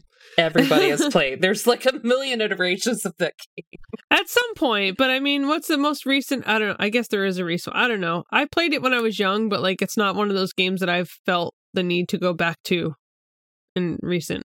Drew just got a really awesome Castlevania shirt in his loot box. Well, then he'll be ready for the show, won't he? Yeah, he's, he's a fan. so this is it. I will say it's loosely based on Castlevania. Castlevania, as Jackie said, there's been a lot of games, a lot of Castlevania games, so it's never had a very strong story. it's, it's always been a very basic kind of like platformer, you know, rolling screen kind of platformer thing. Stab, stab skeletons and bad things, and then keep going until you get to the end. Okay, so here's my beef with Castlevania. Okay, it's the problem is why are you going in into Dracula's castle and starting beef with this man? He's just minding his own business. You don't go in a man's house and start some shit that is his house. You don't go into a man's house and try to stab him. I mean, because that's what villagers do, you know? Fucking Old style villagers. villagers. Like they have pitchforks, they get angry at people that That- look different. that is his space. Let the man be. But apparently, so, the series sounds pretty cool. Yeah, so this one is written by Warren Ellis, who's one of my favorite comic book writers. And I was really interested in this when it came out. Uh, I'm not a, I will say I'm not a big fan normally of like the Japanimation style. Mhm. of animation, but this one I thought did it really well. Didn't have that like like awkwardly dubbed feeling or like, you know, where everybody makes these weird facial expressions that last for an extra 5 seconds uh, or like gigantic weird eyeballs. So I think it was fairly muted in its Japanimation style, I guess. How dare you Um, knock my Sailor Moon? Oh, sorry. and the girls actually had their stuff in their shirts, so that was a big difference too. Well, it's Warren Ellis. He takes a lot of liberties with these characters and kind of creates them however he wants to. He's got this disgraced monster hunter named Trevor Belmont, and he's just this like douchey, egotistical. He was really annoying to me in the beginning, but he grew on me. he decides to try to fight Dracula's forces, and then you know you've got a magician, and then you've got all these. You just get all these really cool, like you kind of get this like ragtag group of like oddly matched monster hunters together, and they have to go out and fight demons and and all all the bad Dracula minions. I think it ended up being really cool. It was very short. It was over a lot quicker than I expected it to be but I thought it was really cool and I thought it was really fun. And the characters did grow on me. And another fun thing for you guys is that you can binge season one of Castlevania, and season two will actually be coming out on October 26th Oh, nice. on Netflix. So Huh. then you can get season two, and season three has apparently already been greenlit by Netflix. So there'll be more. Yeah. I thought it was a really fun series. Fun, like light-hearted kind of Halloween fare to enjoy because I don't want you to be scared all the time. Yeah, I do. But All right, Sierra, tell us about the 26th. I can't remember exactly when we were talking about it, but I think one of our kind of recent recommendations was Killer Legends. Did one of you guys watch that? Yeah, it's like that one is like a uh, documentary of like a couple of different urban legends, but this one is the same people. It was their first film that they made, and it's called Cropsy. Yeah. And Crapsy sounds kind of like Bob's Burgers Halloween episode. It does. crapsy. yeah. I just heard Bob in my head. Crapsy. the legend behind it changes a lot depending on like regions. It seems like it's in the New York area, kind of up near Melissa. That Cropsy. I think it's Long Island, isn't it? I think so, but then I was reading the Wikipedia and it said that like the legend had been passed around all the way up to Hudson Valley. I remember there being a lot of Long Island accents in this. Oh, I'm sure. Yeah. But I guess there was like an insane asylum and a creepy kidnapper guy who kidnapped kids in the woods. And it's it's pretty much a like modern day don't go in the woods kind of tale. You know, kids don't go play there. It's not safe. But this documentary kind of goes into tracing back the urban legend and figuring out where it came from and whether there's any kind of truth behind it and who these people actually were and exploring the regions where it's said to happen and finding that like there's weird rituals going on there and like evidence of people doing like bonfires and leaving demonic signals sigils on things and Sound fun. I know it feels like the fall to me. This is why I don't it. go to Long Island ever. I know. Don't go to Long Island. Because of the cropsy. Cropsy will get you. it sounds like a disease. Don't get the cropsy. Don't get the cropsy in Long Island. It's here, mom. uh-huh. Don't go in the woods. You'll get the cropsy. but this one you can find on Hulu, or if you have Shudder, it's on there, and it's a fun one. I like it a lot. And for the 27th, we're going to talk about a podcast. Yep. This What? is. A Uh-huh. podcast on a Podcast. podcast. Uh-huh. This is called Alice Isn't Dead, and this is one that my husband harassed me until I started listening to. But it is good. This is actually something that as soon as I started listening to it, suddenly I heard everybody talking about how amazing it is. There are three seasons of this, and I am most of the way through just the first season. and it's wow. and it yeah and it's already good enough for me to recommend so this is a truck driver searches across america for the wife that she had long assumed was dead but she started seeing her wife in the background of news reports Whoa, whoa, whoa. yeah Les- lesbian truck driver couple? absolutely yep Dang. and in the course of her search I like it. she encounters not quite human serial murderers. It's very it's very creepy. Her description of these not quite human people is very descriptive, very visceral, and like you can smell them based on her description. It is Ugh. yeah. I don't think I want to. you you're definitely brought into the world here. She's, the format is she's talking to her wife basically through tape recorder. She's like keeping track of trying to find her wife and keeping record of it to basically play back to her. And it's very wonderfully set. It's the mood that it brings you into is not one you're going to forget anytime soon. This is produced by Night Vale. Oh. Yeah, the production quality is like you already know it's going to be top notch there just just based on that if you're not busy slash lazy like me you you could binge an entire season in a day if you wanted to but yeah this is definitely up there in terms of horror podcasts I haven't listened to any new ones in a, quite a while, so October 28th. Ooh, it's almost Halloween. We're getting Almost. close. All right, let's talk about a new TV series. This is called The Terror. It is a British horror drama anthology series that premiered on AMC. Started in March. We have been watching it for, I think we spent two nights last week watching it, and I am really digging it. I love horror that's based on real history. Mhm. yeah I, I think all of us do on yeah, the show. sure yeah so this is based on the story of Captain Sir John Franklin, who was part of a, a two-ship expedition to the Arctic in 1845 to 1848. I remember watching a documentary on this story actually, and these two ships were lost. They're still lost. They're gone. There's a lot of theories about what happened to them. They found notes left behind. They found a, a grave site, one of the crew members who who had died on the trip. But there's all these kind of like theories about sort of what they were doing was they were they were exploring a, a yet unexplored Arctic Ocean. These were supposed to be like high tech ships at the time. When they went out, they had they were like very well equipped. They had something like three to four years worth of rations on the boats because they knew that there was always a risk of going into this icy water. That I guess what could happen is they basically stay on the boat like through winter because everything freezes and the boats are stuck.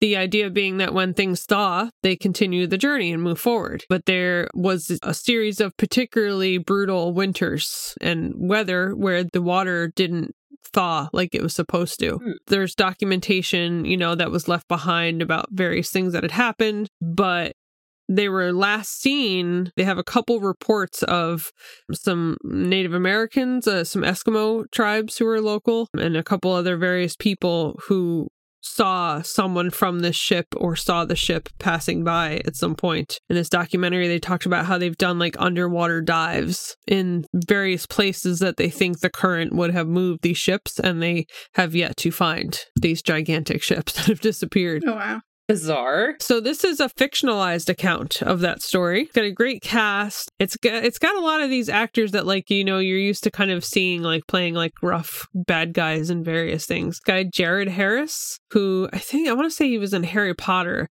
He was in a lot of things. He was Sherlock. He was in Benjamin Button. Thought he was in Harry Potter too. He's been a lot of things. Oh, he was in The Crown. That's what I remember from. He plays King George in The Crown. And oh god, I know that face. Yeah, and Tobias Menzies, who we figured out is He was in Rome, yeah he's in Game of Thrones too. but he was Brutus in Rome. Brutus is just as cute as Caesar. we were talking about this. I couldn't remember his name in Game of Thrones. Oh, he's Edmure Tully. He's the Yeah. the Tully that gets taken hostage and gets married at the Red Wedding. Anyway, there's a lot of talented people in this. It is a oh, here's better information. 1848, two real life warships, HMS Terror and HMS Erebus, sent sent on a Royal Naval expedition to find Northwest Passage, become trapped in ice near the Arctic, and face starvation, mutiny, cannibalism, and demonic polar bear. oh yeah. yeah, the imagery and the vibe of this is total like gothic horror.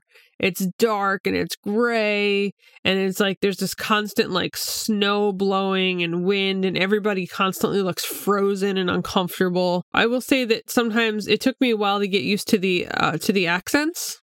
The accents are very you know, almost kind of like mumbly and the words are very kind of cut off. And I think the idea being, you know, you're listening to a lot of uneducated sailors and low standing you know people at this in this at this point in time who were manning these ships. And you know the talking is kind of sloppy. The vibe is so like foreboding. You have this constant feeling like something horrible is coming and something horrible is happening but it's very quiet and it's settling in slowly. That combined with the constant like chilly feeling of the show Nice. is really really cool. It's very effective. I think we're like four episode three or four episodes in and you can already start to see the slow disintegration of the people on the Mhm. ship. It's not that terrible. You know you see movies about like when people get trapped somewhere and it's like one somebody's fine one day and the next day they're like ah panic. Ah."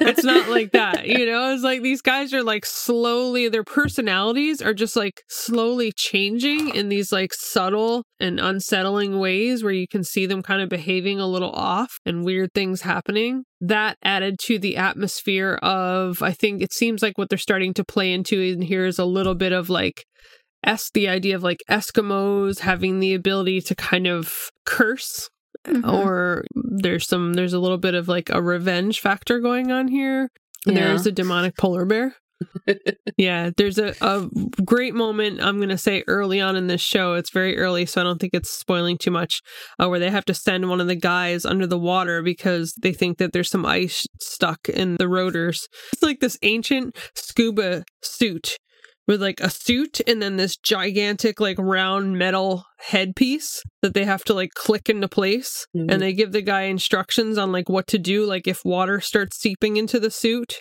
and it starts filling with water and he's like attached to an old tube. Ooh. you know like one of those old scuba suits that you've only seen kind of in a museum somewhere. Mhm. that's That's what they're putting him into and they send him into the depths of this dark frozen water. It is creepy as fuck. Oh my god he's Sounds- down there and he's hacking at this chunk of ice and you just see like blackness around him but like just enough light coming down through the water above through the ice to illuminate the blackness around him you know and just kind of this like unsettling feeling of like that this guy can't turn very quickly he can't see very well And, you know, you just keep looking behind him like, oh God, something is going to come behind you. Something is going to come behind you and you can't see and you can't move. oh god. and he keeps kind of slowly like moving his head and his eyes around to see what's on each sides of him. And he can't quite turn his head very well. And he's terrified because he doesn't know if the suit's actually going to work or if it's going to fill with water. Mhm. It's it's so That intense. sounds tense. Oh, God. it's very intense. It's very intense. And I will say, I'm not going to tell you, but I will say there is something down there. sounds awesome. there Of something there down there. but yeah, you you guys need you guys really need to watch the show. Mhm. Ciaran Hinds was Caesar in Rome. So you have Oh, Caesar and Brutus there. Oh, And they're Mhm. both in Game of Thrones together too. There are only so many British actors. They're in everything Yeah, together. that's true. it's pretty fantastic, and it's just very uh oh, Nive Nielsen. I remember her. She plays the uh, this Eskimo woman. This very intense scene that happens with uh, with Eskimo. It's beautifully made. The production value is so highbrow, and the vibe is exactly what you want in like a creepy story about 1800s ships being trapped. You know, Sierra, what you got for us for the 29th? For the 29th, I have keeping in the true crime kind of realm, as we've had some kind of splatters throughout our list. This one is Manson Family Vacation. and it's not straight super horror, it's a little bit more lighthearted. It is about two brothers who have a very strained relationship. One is, you know, a very like tight laced like family man kind of guy and then one is like the fuck up of the family kind of reconcile and agree to go on this trip because the kind of fuck up brother wants to go on a tour of like the Manson house because you know LA has all of the like Manson tours and things like that once again featured in the Dark Tourist series and so they find out that he has more ties to Charles Manson than previously known Oh, fun. yeah, and it's a this kind of normal brother trying to understand why his weird brother would be interested in any of this stuff. Is he as weird as that dude in the Dark Tourist No, he's more like a fun stoner type. Not like a scary, oh god, I don't want to be around this person type. yeah, that dude was I mean, those- questionable. yeah. those guys kind of seemed like they could, they were fun stoners at one point, and then they fell Mhm. off a cliff It somewhere. went a little too far. Became a little too real. This stars Jay Duplass, one of the Duplass brothers, and it's done by their production company. So where where the Duplass brothers kind of dip dip into horror and sci-fi and weird weirdness. They are crushing it with that. Yeah, I like that they are kind of bringing maybe more elevated content into the genres with like creep and in this one and the hotel. What's that room something? Oh, Oh, with Johnny Depp in it. No, No, it was- No. I've got it they on my did server. an anthology series of it's like room three something. yeah, it's room number something about weird stuff that happens in a hotel room and it's very like artsy and cool. But Manson Family Vacation is very fun and it's one that I think it's on Netflix, but it's one that I kind of found as like a hidden gem. Very cool. Yeah. And for our final individual ones here for the 30th, I'm actually going to take this back to the 60s with Yeah. Whatever Happened to Baby Jane, which is one that I had never really considered as horror until recently. And I don't I don't know why. It is straight up horror. I actually learned a lot about this movie recently and I I guess I never really just looked into it before. Have you guys seen Whatever Happened to Baby Jane? I have long, not. long time ago. It is quite the classic. And one thing I learned is that it birthed a subgenre called hagsploitation. yeah, this happened in the 60s when older women in Hollywood weren't getting parts because, you know, they would only write parts for young, pretty women who, you know, could be eye candy on the screen. So these older women who aged out of their roles and but were still needing to work and racking up debts and still saw themselves as movie stars, they needed something to to work with, you know. So what actually happened was Joan Crawford went around and specifically found and created a role for herself and Bette Davis. And at that time, she and Bette Davis had a known feud in Hollywood. Mhm. So it was kind of baffling that Joan Crawford would even create something for Bette Davis and want to work with her and that they decided to work together. But their feud kind of came to a head on the set of whatever happened to Baby Jane. Oh. This actually lends a lot of authenticity to the movie itself. There's a point when Bette Davis has to physically abuse Crawford on the set, and she repo- reportedly bragged to one of her friends that she gets to, quote, kick Joan in the head in one of the scenes. And she literally kicked Joan in the head in, in the scene. Oh, no. And they, like, they fought on set. Like, they fought to the point that it affected how Bette Davis did her makeup. And, like, if if you go back and watch this movie, it is really kind of unsettling the way that Davis does the makeup for Baby Jane, this aging actress. I, I, guess I should probably mention the plot. Two sisters, one of them is a child star. Both of them are performers. So the child star is this stage performer that does songs and dance when she's a child and performs with their father. And when they grow up as teens and in their 20s, the other sister, the more plain one as a child, becomes a very serious actress actress, while the child star doesn't really do any work at that point. Nobody wants to hire her because she's not a serious actress. The actress gets run down and put into a wheelchair, supposedly by the child star. So as they're older, neither of them are working. The one in the wheelchair, the actress, suspects that, that well, everybody suspects that the child star actually ran down the actress, and the child star is left to care for her paraplegic sister into their old age and they both resent each other. And essentially, baby Jane, the child star, tells her sister that she is never going to leave that house again. She Hmm. keeps her captive, goes absolutely fucking insane. You have to take it with a grain of salt that it was made in the 60s and effects aren't going to be amazing and you know there is going to be that cheese factor and everything. But for the time frame that was made in and for what it is, it was actually surprisingly well made. And a lot of people weren't taking horror very seriously at that time until Alfred Hitchcock came around. And because Alfred Hitchcock had just done The Birds, th- that's pretty much the only reason studios were willing to take a chance on this particular movie. It really worked in their favor. The genre hagsploitation did actually spawn out of this particular movie.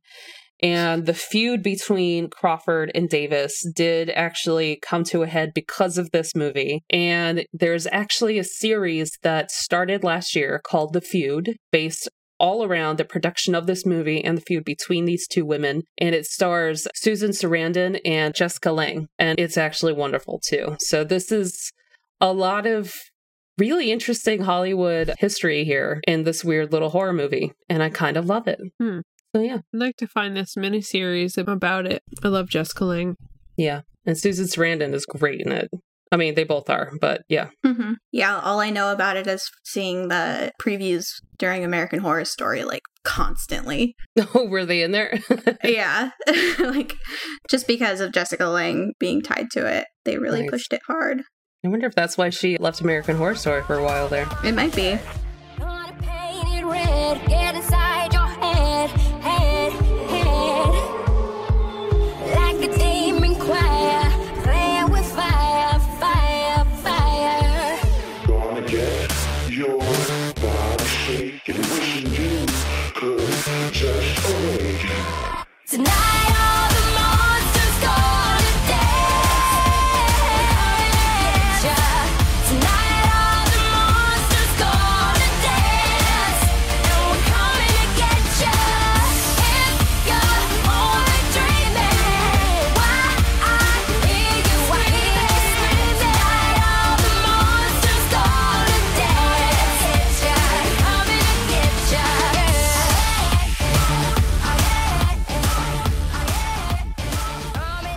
Now it's time for it's, the Halloween. best day of the year. it is Halloween, ladies, and that means we have our group recommendation here. I mean, let's be honest, it's Halloween year round for us. That's Mhm. true. Halloween's more of a state of mind. This is just a technicality. It's a it's a way of living. It's a way of life. We decided to do a group recommendation this year because we have all finally watched this movie instead of doing individual recommendations. And that is for Hereditary. Who has shit to say? Let's hear it. Are we gonna talk spoilers? Uh, I don't think we should. It's fairly new still. Okay. A lot of people probably haven't seen it yet. All right. Let's start off with how disturbing this movie is though. it's pretty fucked up. Pretty fucked up. It's very disturbing. Melissa, I know I always put you on the spot when we talk about movies involving Kids. children, Yeah. but It's okay. how you feel, man? What's I know I'm the only one here who's made one, so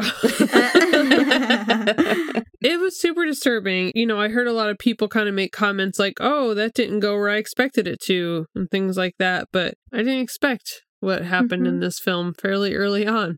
And I think that the thing that was interesting to me about this was that there were a lot of kind of distracting elements happening at once. You know, yeah. like I kind of wasn't ever sure whether I was supposed to be focusing on the the grief of the family or if I was supposed to be focusing on the dysfunction of the family or if I was supposed to be focusing on what seemed to be turning into like a supernatural element that was happening mm-hmm. in the background. right. There were so many things going on that it really kind of kept it kept me feeling throughout the film that like I wasn't really sure what the focus was supposed to be. But I was entirely creeped out through the majority of it. I myself am a sucker for well-placed creepy sounds and this Yeah. movie does that well. I think it was the emotional element that this movie plays up really hard. In particular, what the young boy in the family is going through Yeah. Mm-hmm. Did distract me a little bit from the horror side of it just because I felt I felt so much pain for this little Yeah, boy. me It was hard to watch his family crumble. It was hard to watch this boy be mistreated and it was hard to watch everything that happened around that without feeling emotionally invested in that, you know? Right. Which I know is part of the point, but as a parent, I think that can kind of become distracting from the stuff that's supposed to be fun and scary. Yeah. But intense. Intense movie, really, really great. Well done effects too. Mhm. For sure.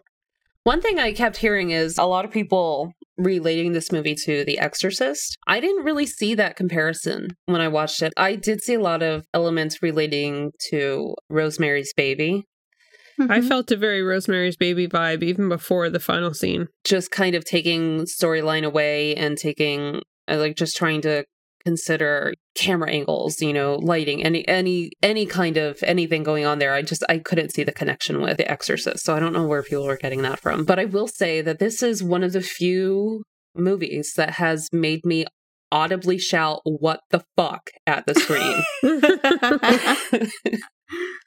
and i now, was were you in a theater or were you watching it at home? at, at home Okay. And- although I, I feel like i would have shouted I'm what the fuck at the theater too yeah, when I saw it in the theater, everybody was like, "Oh!" Yeah. like, Like- laughing at each other.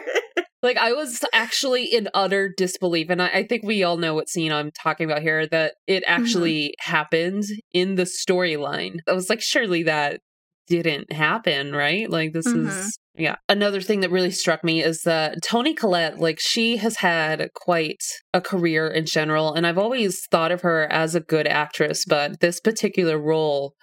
I feel like really, really brought out some sides to her that I don't think we've ever really seen before. She's incredible. She, yeah, she was phenomenal in this role. And I, I honestly can't imagine anybody else in that role at this point because she was, she just really brought it to life. It was incredible. I think there's a ton of nuance in her character in Mhm. this film where she's constantly sort of changing gears. She's that character that you don't know how to feel about her, Yeah. Mm-hmm. you know? She, and she plays that off so well. Yeah. I'm going to give you my answer and I want to know your answer. There were a lot of different elements in this movie that were creepy in different ways, Mhm. right? There's like the supernatural stuff, there's some body horror, there's some, I don't know what you want to call it, devilly kind of stuff, let's just say. For me, this movie did give me one of those moments of like I can't sleep. Like I I couldn't sleep after this. I'm pretty sure I was tweeting about it. I was like, "You guys, I'm tweeting in bed cuz I want the light on my phone cuz I can't sleep and I'm scared." And and that was people on the ceiling thing that was going Mhm. on. Yeah. I don't want to say what happened exactly, but there's there's like people crawling on the ceiling and or like hiding in corners of the ceiling and that shit just stuck in my brain. Yeah, That- that, kind of look of the body was the only feeling I had that related to The Exorcist. Yeah. Yeah. Okay. I can see that in relation to The Exorcist. Yeah. But yeah, super creepy. what was the creepiest moment for you guys? The the biggest thing for me was the telephone pole. Uh-huh. hmm Yeah, the sound. It just I think on our phobias episode, I mentioned that I think a lot about if you have your arm stuck out the window, that, like it'll get ripped off. So it's just like, oh, mm, true yeah. phobias coming to life.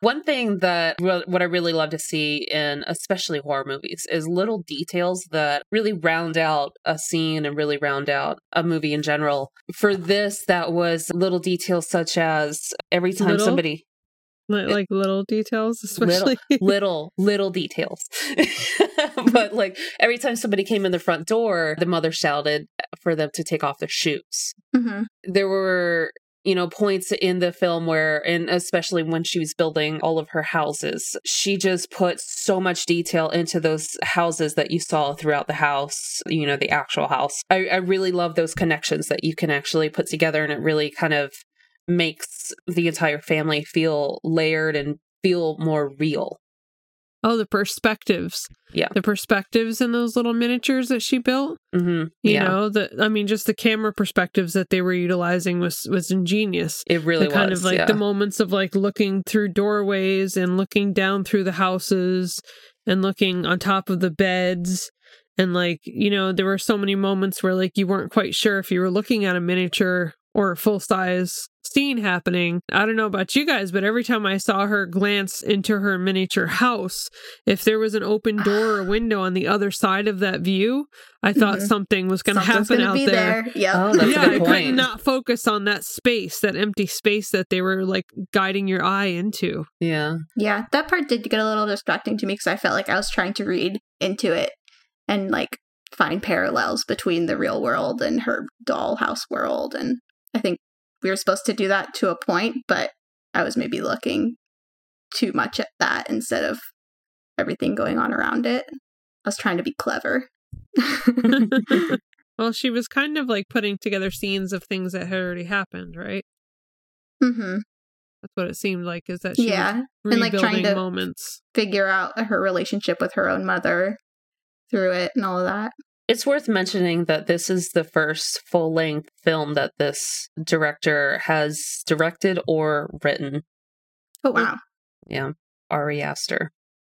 I'm excited to see what they do next. Especially with movies like this lately too, we've had a, a lot of really great indie filmmakers, right? In the past couple years, the Babadook was also first, Yeah. first for that Mhm. actress. It's interesting because the kind of art house element, the creative element that horror movies have taken in the last couple years, I still find myself looking for those sort of stereotypical formulaic horror elements that I expect to happen Yeah, you know and it does kind of turn you on your head a little bit where like you're not sure how to interpret a horror movie without those formulas that we're so accustomed to like seeing an empty space or an empty window like we assume something's going to happen inside that space right. Mhm.